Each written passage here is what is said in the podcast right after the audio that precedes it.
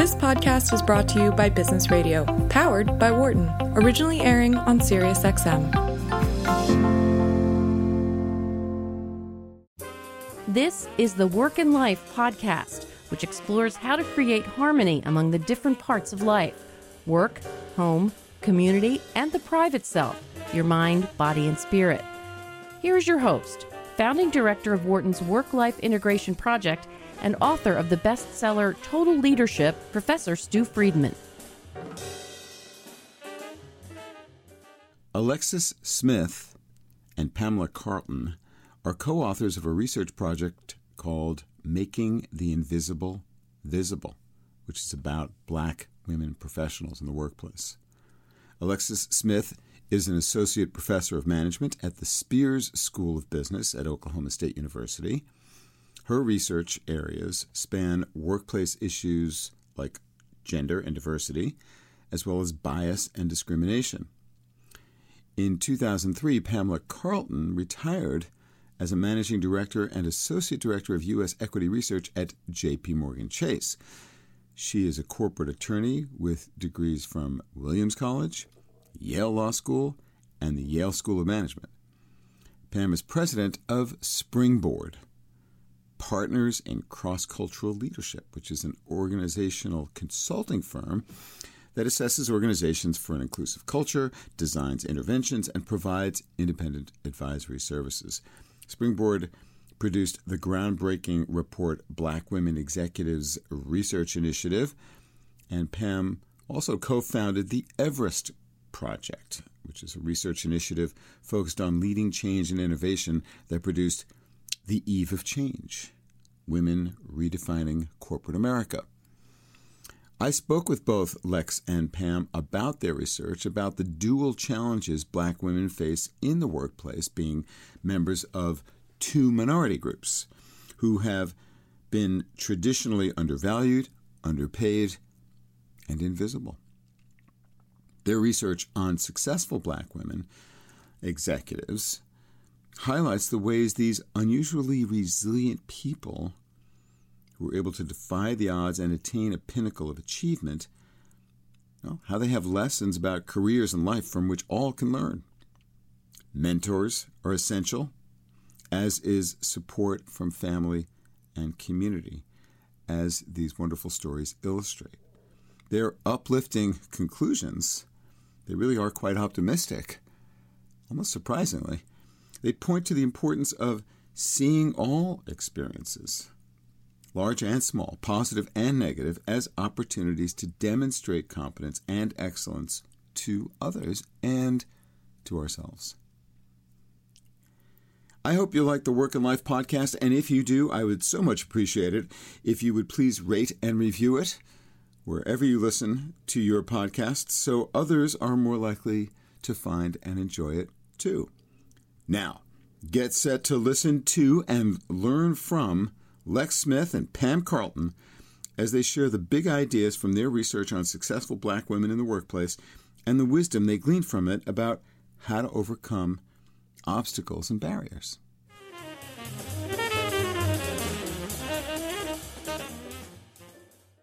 Lex Smith, Pam Carlton, welcome to Work and Life. Thank you, Stew. Thank you very much. Happy to be here. All right. And I'm going to ask you both to say your name as you're speaking because it's going to be important for us to know who indeed is speaking at different times during the conversation. Uh, I appreciate your taking the time to, to join us. Um, you know, across nearly all segments of the workforce, women, despite equivalent education and experience, earn less than men. And a similarly sad story is true for black men who regularly earn less than white men. So, what is the story for people who fall into both categories of the underappreciated, the underpaid, uh, the underrecognized? What do black women do? How do they fare in the workforce? Give us a, a high level picture of that story. Either so, Lex or Pam. Sure. Hi, Stew. Thanks so much for having us. This is Lex. Thank you. So, uh, again, you know, I think your intro uh, really does kind of situate the research in the broader context and just for a high level Mm-hmm. on black women's representation in the workforce. You know, just for background, we're about black women tend to be about 7% of the US population, but they're only, you know, a small fraction of senior management and executive roles in most corporate America. We're talking about to the tune of one, one and a half percent in senior and executive roles. Uh, they account for about two percent of the Fortune 500 board seats, and there are currently zero black female CEOs in anywhere in the Fortune 500. And you know, going back to what you were saying about the pay gap, we know that that pay gap is persistent for all women, but it's even more egregious when we talk about black women and women of color in general. We find that black women, um, whereas for women for women as overall group, we're talking about something in the vicinity of 84, 76 cents on the dollar. Estimates vary depending on what study you're looking at. But for black women, we're talking closer to 63 cents on the white male dollar, 63, 67. Um, again, studies kind of vary, mm-hmm. but that is a much larger discrepancy, and we're starting to see the impact of intersectionality when we start looking at breakdowns, not just of, of women, but women. Let's, let me jump color. in and, and mm-hmm. ask you to define the term intersectionality, which not everyone knows. Sure, sure. Intersectionality refers to the state that we all live in. None of us are characterized by one identity group. We all are at once mul- members of multiple identity groups. And identity groups are groups that hold meaning that sh- that you share membership with other people in society. So your race, for example, is an identity group. Your gender, your age, or generational uh, group is an identity group. And when we start to layer them on top of one another, they don't just come with you know additional, for example, identity badges, but rather they come with additional meanings, additional advantages, and then in some situations, additional disadvantages. And the research in organizational behavior and sociology, and, and increasingly in psychology, uh, has, has been working towards identifying the ways in which multiple identity groups combine to either enhance or detract from one another in terms of the benefits or disadvantages that come from different group memberships. Thank you for that very helpful explanation. Uh, but I, I jumped in as you were uh, completing a thought about the intersectionality of, of race and gender when it comes to the pay gap for black women. Well, absolutely. It's exactly that. When we look at that pay gap and the, the fact that it's much bigger for black women, it describes the way in which intersectionality is having a, a, a multiplicative or an increasing effect of the disadvantages of not just being a woman, but also being mm-hmm. black. And so mm-hmm. in that way, they sort of compound and build on one another. So, speaking Yeah. from from my experience, too, uh, this is Pam. yes. I started my career on Wall Street as an investment banker in the in the early '80s, and boy, I sure would have benefited by this research, knowing that when I walked into the corporate door, I was neither going to be looked at as a male or looked at as a white female, um, of which there were more of both categories. And uh, I, I was completely unaware that uh, I would be looked at differently. wow. And so that's something that didn't that you you hadn't even thought about before entering the workforce, and you had, as, as I can see, and anyone can see from your biography, a you know stellar undergraduate and uh, advanced degree career. Uh, with a, um, having graduated from Yale Law School and an MBA from the Yale School of Management, uh, but none of that prepared you for what you encountered. strangely yes and strangely no and i'll tell you how i and if you look further back i didn't provide you with this background i went to um a suburban high school it was predominantly white uh, my college was the same. My law school was the same. My business school was was the same. So when I walked in the corporate door, I was um, it was completely normal to me. So I wasn't uncomfortable. But over time, particularly in business situations, uh, it became clear that I was looked at a little bit differently. I didn't. It didn't impact how I worked, uh, but it. I became aware that people saw me differently. Could you give an example of that? I would say the examples were related to uh, advancement opportunities and how what appeared to me and based on my performance reviews the same you know level of work and achievement had different results Mm-hmm. that's a that would be a very tangible example uh, the kinds of opportunities that um, I was given uh, at the outset uh, were a little bit different than others. So I Less opportunity to uh, expand your career and your impact. Is that what you mean? exactly, and so I had to work a little bit harder and a little bit differently.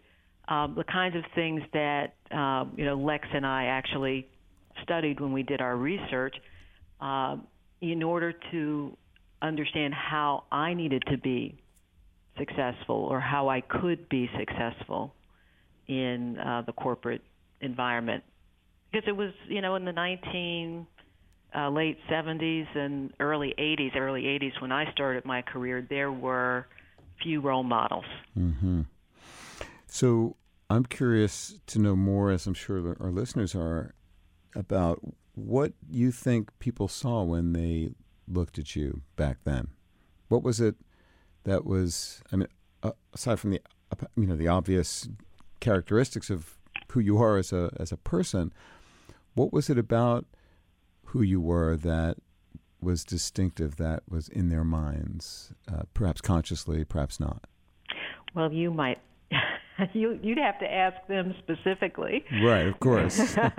but which is what did you is- infer about what they saw Yeah. from? So, so what became clear? I was in a service business, um, in financial services, client service business. Uh, there were a number of questions surrounding would clients be comfortable uh, with a black woman across the table advising them on large financial transactions. They had never been in the company of a black woman in that quote unquote power position. Uh, that's an example of of uh, what a client might be thinking, and commensurately, uh, my team members. Uh, mm, can we put her in front of that particular client? Do we care if that client is comfortable or not? We know that she's the best person on our team to they make that presentation. How will she be perceived? That's probably not a question that is asked uh, more typically of white males. No, I, I would imagine that rarely, if ever, gets asked. Um, Can I? please, This is Lex Manchester yes. for a moment. I was. I think that's such a great example, Pam. Um, and you know, when we were doing this research, the stories we were told were were, full, were filled with examples of how that difference really was felt. And I think Pam's example really kind of cuts to the to the core of it. You know, in, in in saying a little bit more about your background. You know, in the education in the, during their early years in in primary education all the way through their master's degrees and and and other higher education degrees all of these people were being evaluated on much more objective characteristics objective factors mm-hmm. their grades their placement exams performance in the classroom these things were a lot more directly quantified in the workplace there's Although of have to say, as a professor, there's a lot more subjectivity in that process than you'd I say imagine. it, I say it, I- and I bite my tongue at the same time. But I'm sorry to interrupt. Please continue. And Yeah, ab- yeah, yeah. about this this distinction between the more readily, objectively uh, Right. identifiable indicators of achievement versus what Right. happens later. Right in an MBA classroom, you'll be graded on your the amount of contributions, the performance on exams, things that you can assign a number to, um, and are usually readily verifiable. As soon as we get to the workforce, the, the, the standard becomes subjective, becomes far more subjective than it is in the classroom. And the decisions about who gets invited to a sales call or a client meeting or who gets to pitch the proposal becomes more about, well, as Pam said, how will this make a client feel? How do we think this may make a client feel? Yes. And decisions become much more subjective, much more variable depending on who's a- answering the question. Right. And I think that's the stories we started to see so many more times where intersectionality started to play a bigger role in the options people had, the the uh, the the opportunities they were given, and and even in some situations the way they were evaluated.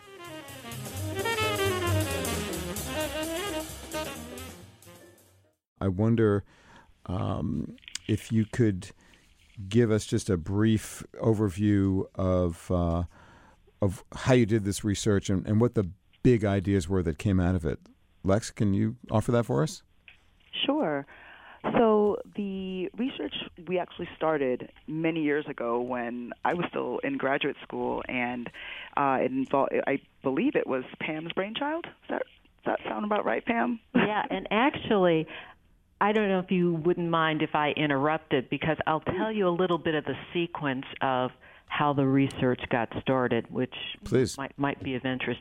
It actually. Um, the, the first idea came in the early 2000s. I was with one of the two investment banks that I worked for over the course of my career, and one of them, the current one I was at, um, was a leader on Wall Street on women in leadership, and they were one of the first, if not the first, to decide to hold a senior a senior women's leadership conference.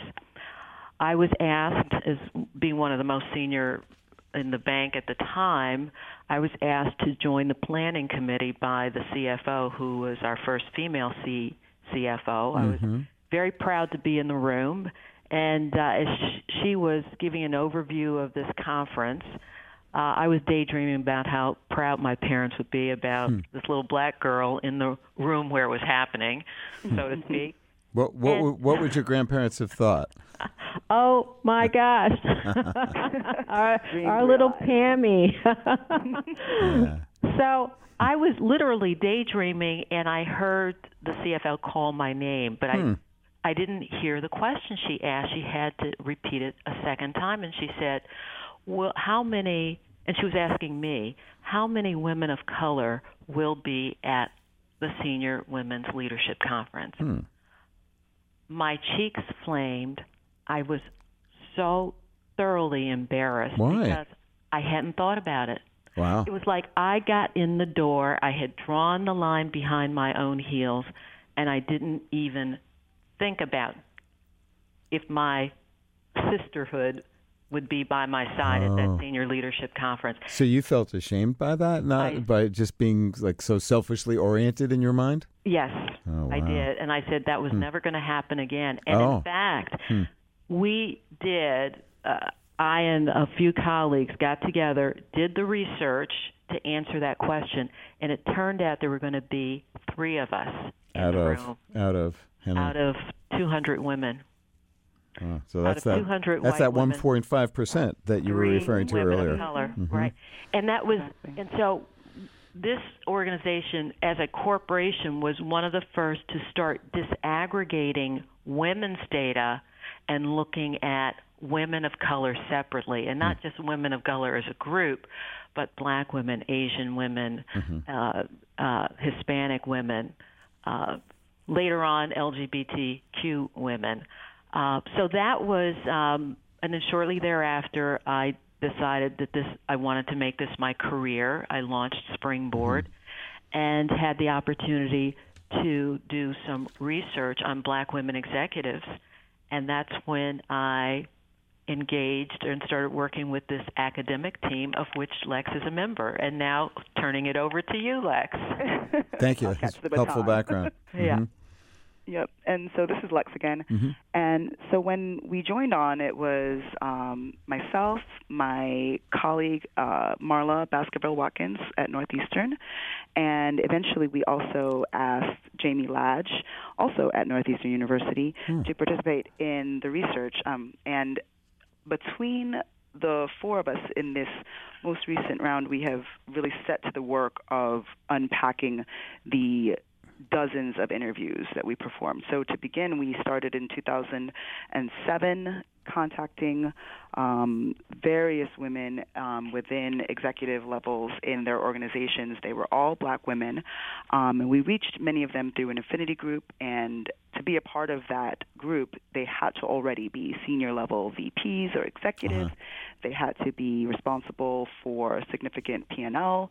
They also, um, and there were a few sprinkled in from areas outside of corporate. So we had a handful of people who were in education, higher education. So uh, maybe one or two deans, um, one or two people from the medical industry, but by and large, the vast majority were um, corporate types. And so all these women, we interviewed them in 2008, so just before the Great Recession really kind of right. began. And then we had the amazing opportunity to come back and re interview them for the same length of time as a follow up in 2014. All right. So, so, what were the headlines from what you discovered about these women's lives and careers?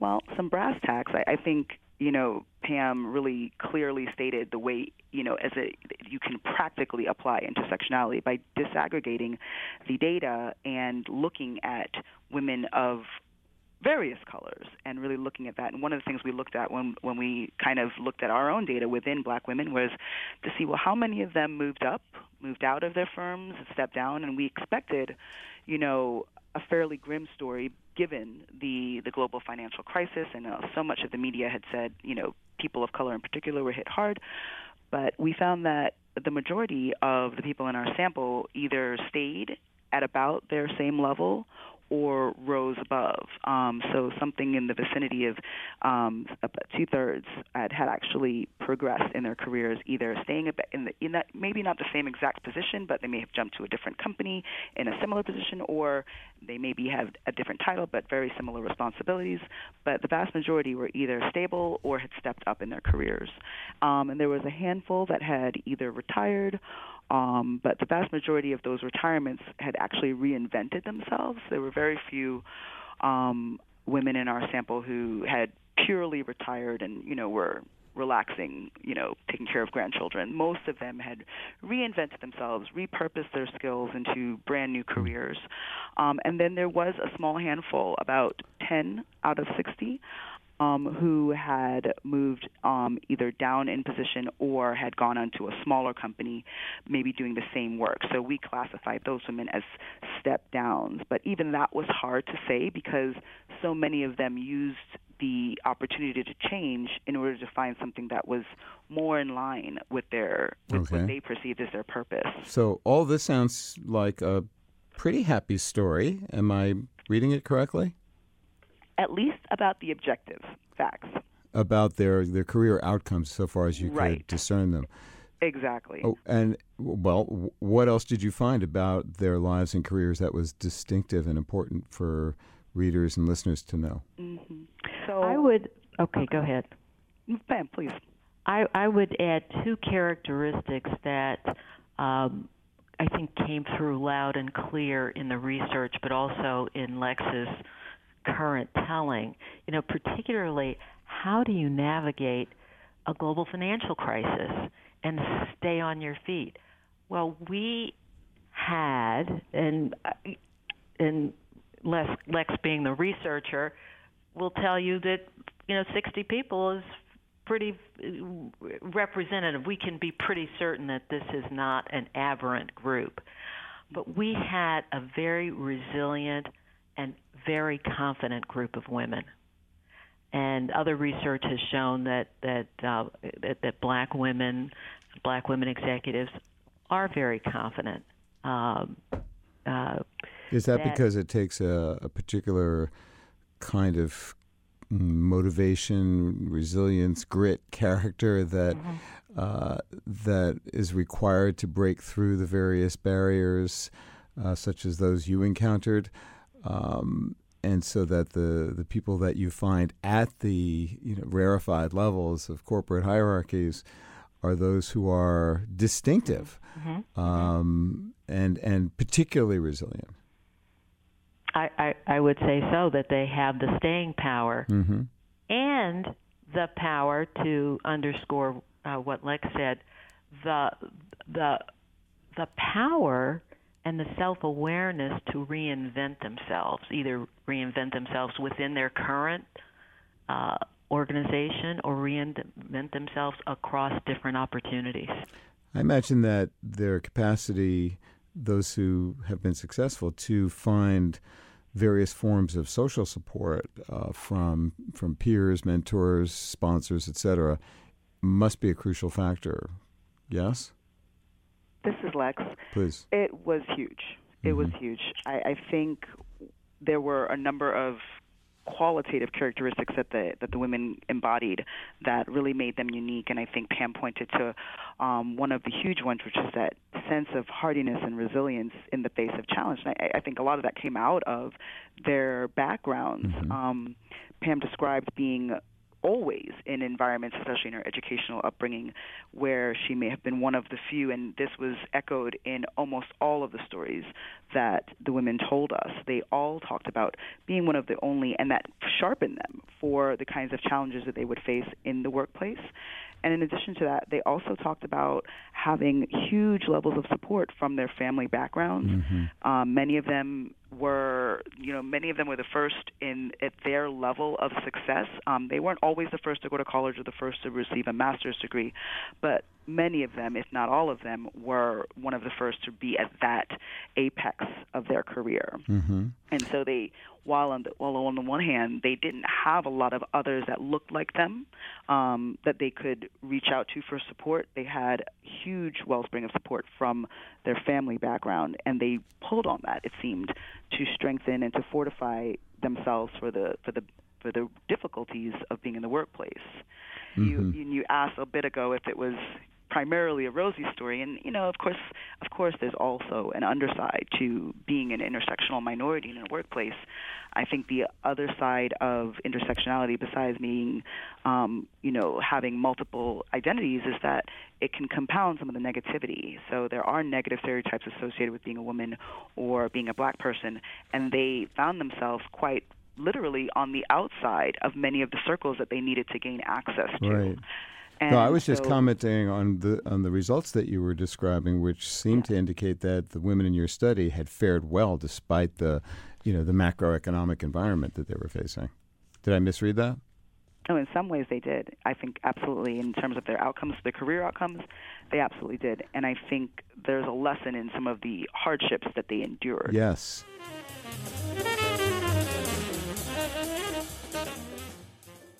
One of the things that you found in your study is that it it takes longer for black women professionals for their talents, skills, contributions to be recognized. Lex, can you tell us what exactly you found about that and why that is? And then Pam, I'd like to hear your thoughts on how that relates to your own experience and uh, and what it means. Sure, Stew. This is Lex. So many of the women talked about having been in their organizations for, if not their entire professional careers, then the vast majority of it. And again, the women that we spoke to were already executives in their role. Right. So we only got to really see the people who had made it. Mhm. And in that respect, they we do have a restricted sample in that in that in that lane, but what they showed us was that it took that kind of longevity in order to develop enough relationship power, enough social capital and political capital to overcome some of the um, hostile hostility that came with inter- intersectional invisibility. Um, the difference, I think, between having a shorter term, uh, a shorter tenure and a longer tenure really had to do with the amount of political cachet, the amount of social relationships, the amount of people who would, as one woman told us, walk down a dark alley with you and have your back. Um, people who stayed in the organization less time. What did she mean by that?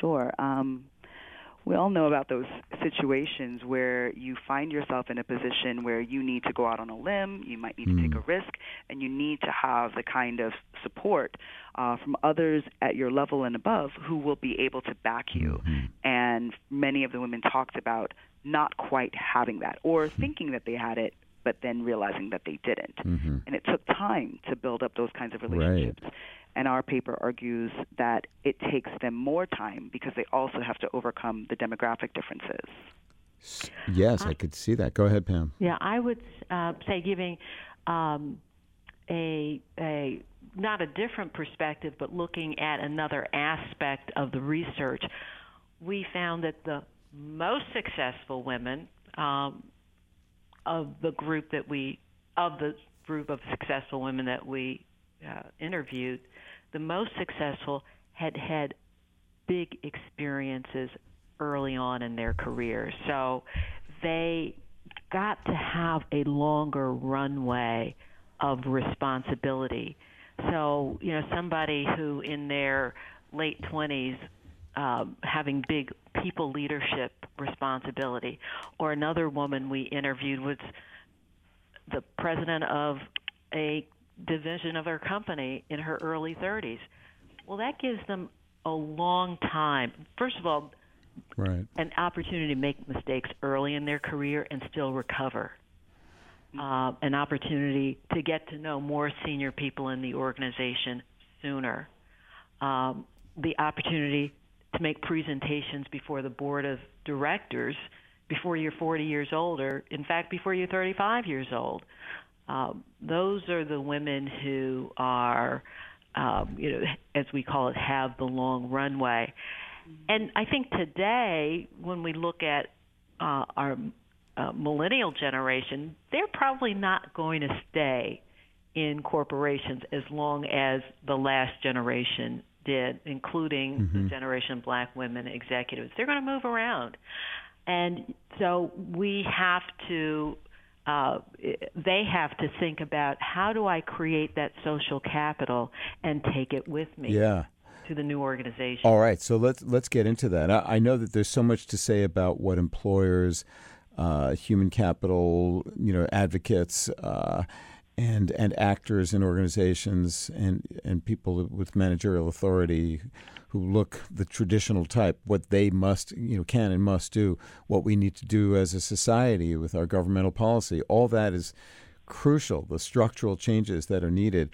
But what's so interesting about your study is that you've got you know stories at the individual level that you've made sense of in terms of what people individuals can do you know no matter what the context they find themselves in. So what are some of the important takeaways in terms of what these women did to make it to make it that that you want to share with uh, with our listeners?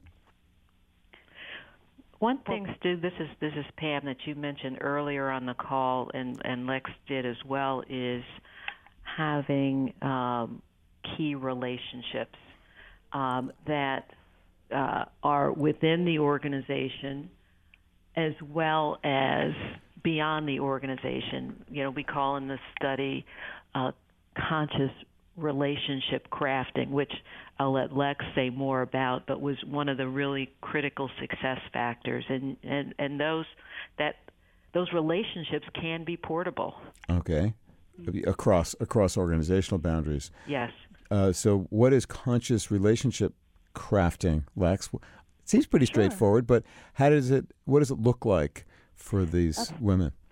Absolutely, and you know it, we found this to be such a critical tactic, and we, we identified a number of tactics that mm-hmm. they use to gather the visibility that they needed. Not visibility for being different, but visibility as a professional, as a credible expert in their area. Um, and the relationship crafting was critical, and that we we specifically said conscious because it's very easy to fall into that which is familiar. And one of our one of our participants put it so well. She said that it's sort of like a she said the word disease, but it's really sort of like a a regular thing that we all do, which is to fall towards that which is familiar. And in this situation, she was talking about falling towards that which is like you, that which is similar to you. And it is probably fine if you look like the majority of people around you, but when you find yourself in a position where you are visibly different, you have to break out of that natural tendency. And again, it's a tendency that all of us, black, white, men, women, all of us have that to fall towards that which is familiar. Mm-hmm. And so they were conscious of breaking out of that familiar comfort um, and uh, breaking the disease of the familiar and looking for opportunities to build relationships with people who will be very different from them. Like how, for example? Can you give us Yeah. an example of that? Hmm Um, there were a number of women um, who specifically said that they found the best sponsorships, the best mentorships to come from relationships with white men. And I believe there was a research study um, that was just published uh, last week confirming what we saw in um, the respondents to us. They, she said specifically that it, developing relationships with white men gave her the opportunity to get a different kind of information than she would have gotten from people who looked just like her. Um, not only that, given the data that we see of who occupies senior level and powerful positions in organizations, it's not surprising that the vast majority of those power position holders would be white men. And so there's both an instrumental as well as a qualitative reason why she would be suggesting that the most powerful, the most impactful relationships will come from those the time and the investment you put into relationships across that race and gender line. So, digging a little further into that, Mm-hmm. um, the the development of, of cross race mentoring and sponsoring relationships, um, where what makes that hard to do? Sure.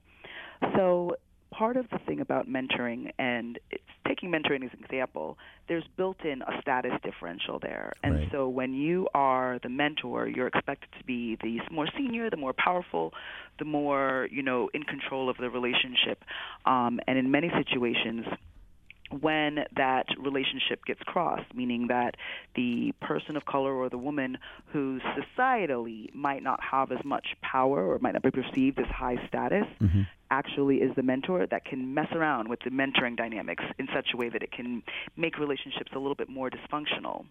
In addition to that, we know that there are some differences uh, that make it difficult sometimes for, for example, white men to give feedback to women of color. Um, there may be stereotypical expectations that um, some women refer to uh, not wanting to fall into the angry black woman stereotype if they were to receive negative feedback.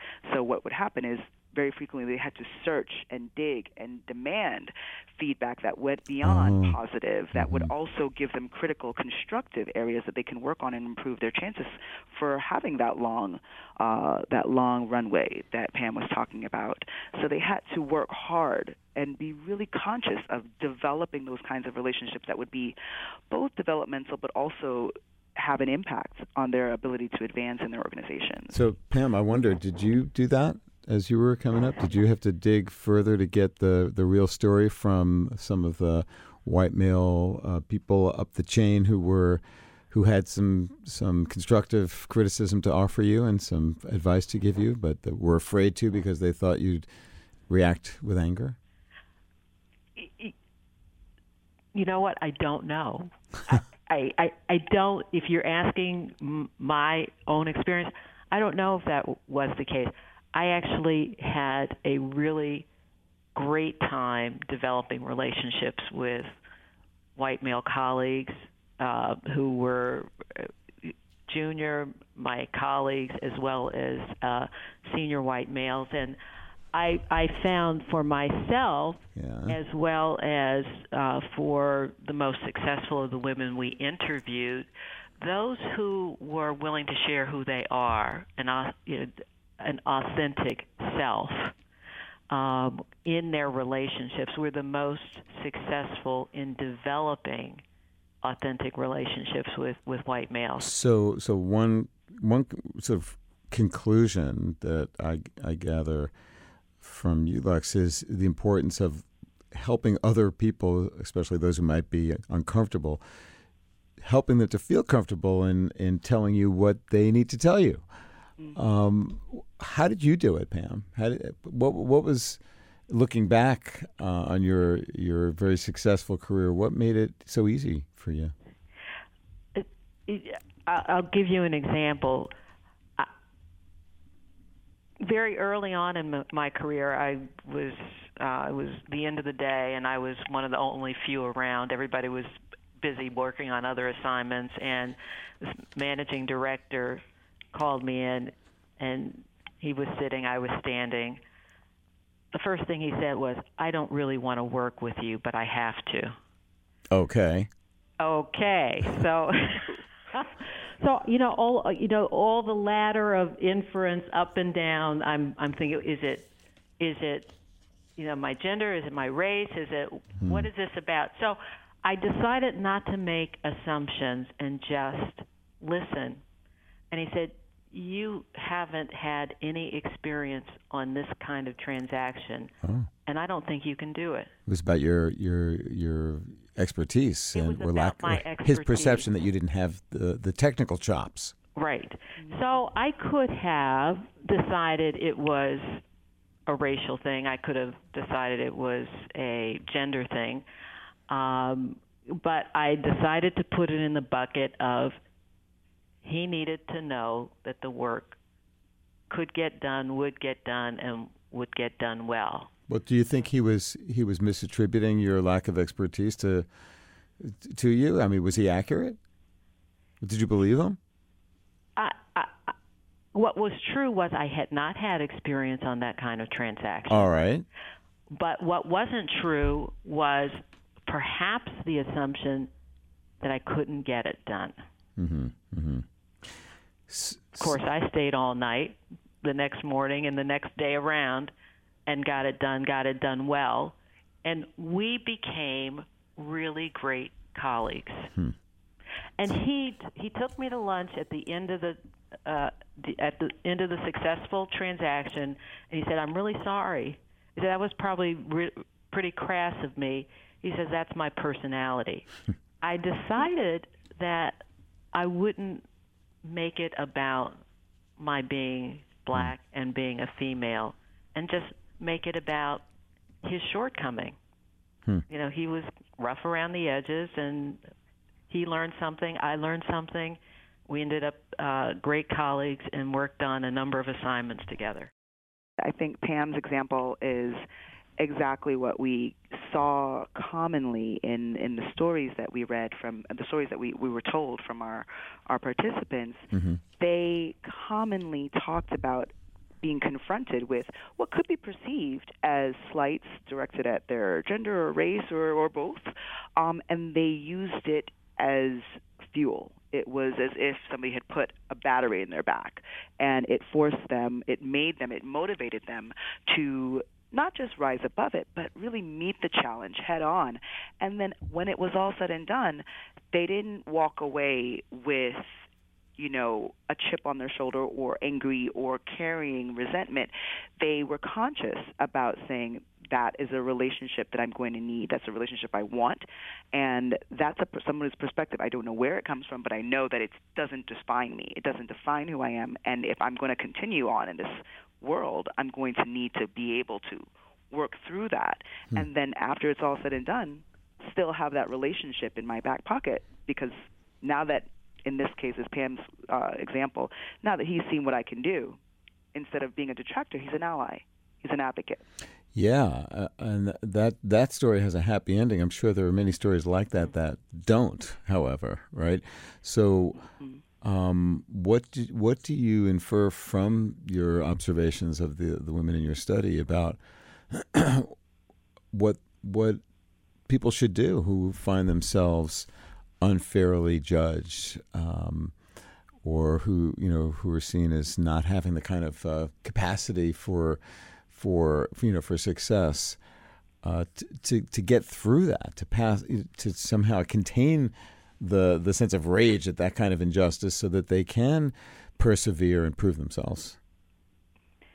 You know, this is Lex, and I think one of the big ticket takeaways for me from this research started from the very beginning when Pam and I started talking about this. I was reminded of an earlier uh, quote that I had read uh, about being outsiders within, and it's a term that's used, you know, regularly in sociology, um, and it really refers to the idea of constantly being an outsider even within your workplace and your home place. So at work they are outsiders because they don't look like the norm and at home they're also outsiders because they have this very you know rarefied position in organiza- in their corporate life mm-hmm. and what they get from that is a sense of self-reliance and, and, and confidence that drives them through some of the difficulty of it.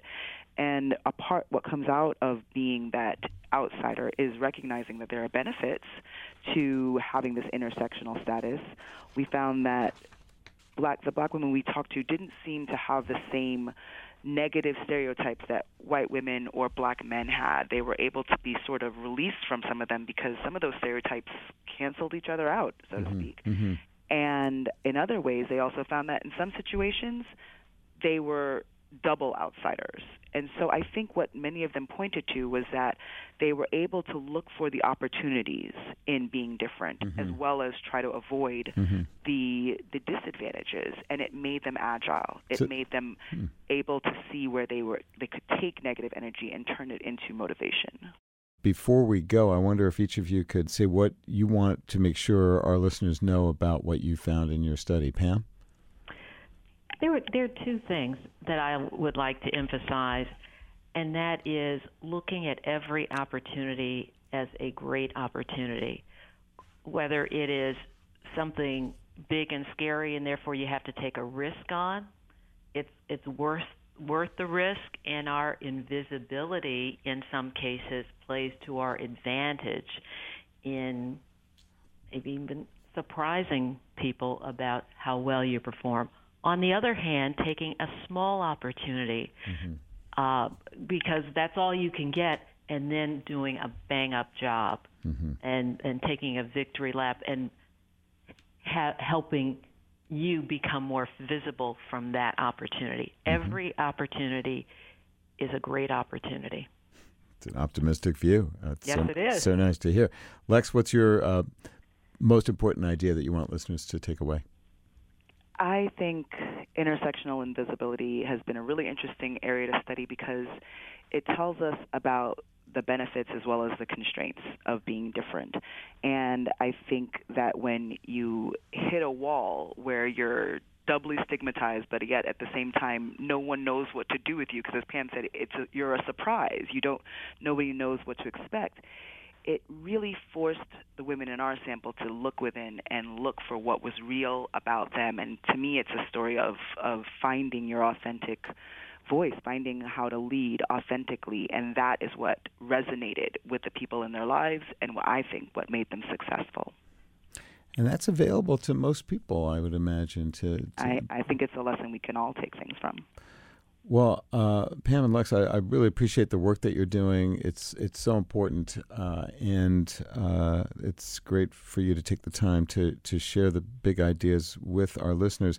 How can people find out more about your research? So the paper that we've been talking about, again, is called Making the Invisible Visible Paradoxical Effects of Intersectional Invisibility on Career Experiences of Executive Black Women at Work. And you can find that at the Academy of Management Journal. Um, we continue to work on other research, and we will likely be presenting areas of this uh, research in upcoming academic conferences. And then Pam has a variety of opportunities as well. Right. I have, uh, Springboard has a website, and I'm not hawking my business, but there is www.springboardleadership.com slash research. Um, this research, uh, there will be a link to it, but it's you have to get it through uh, the journal. But there is other uh, research that led to the journal article uh, on uh, black women executives, and another piece of research that that Lex and I collaborated on the Everest Project, Women Leading Change and Innovation, where we looked at uh, women across the different ethnicities hmm. and how they powerfully lead innovation in their organization. So all of that is on the website, free for the public. Fantastic. Thank you again for joining us and for your great work. Really appreciate it. Stew, this was great. Thank you so much.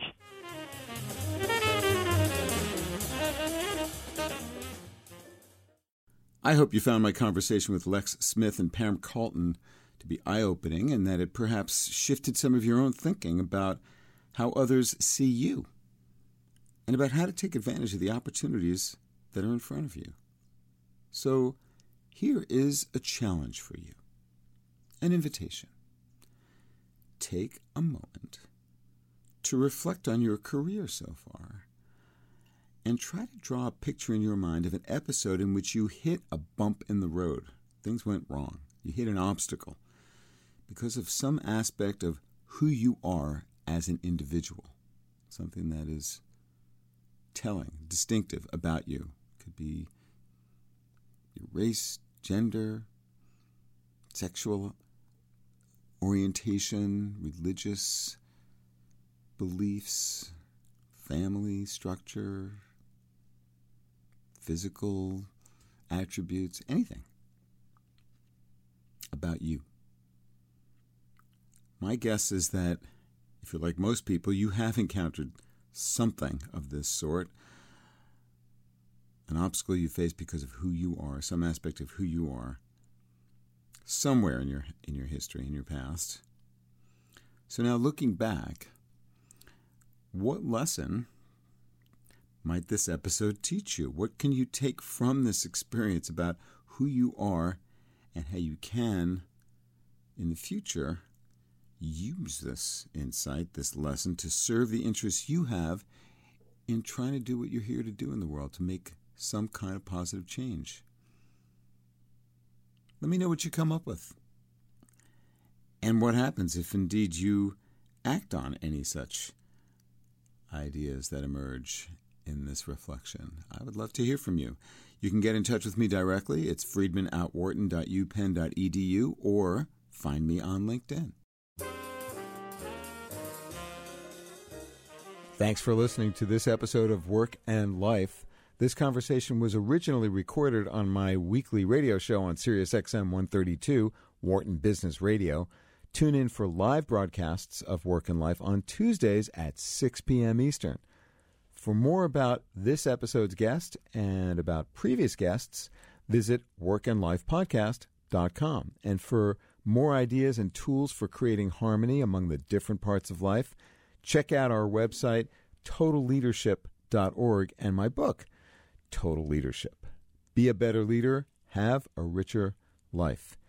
If you like this podcast, please subscribe, rate it on iTunes, and share it with your friends, family, and coworkers. Until next time, I'm your host, Stew Friedman, and I thank you for joining me. For more insight from Business Radio, please visit businessradio.wharton.upenn.edu.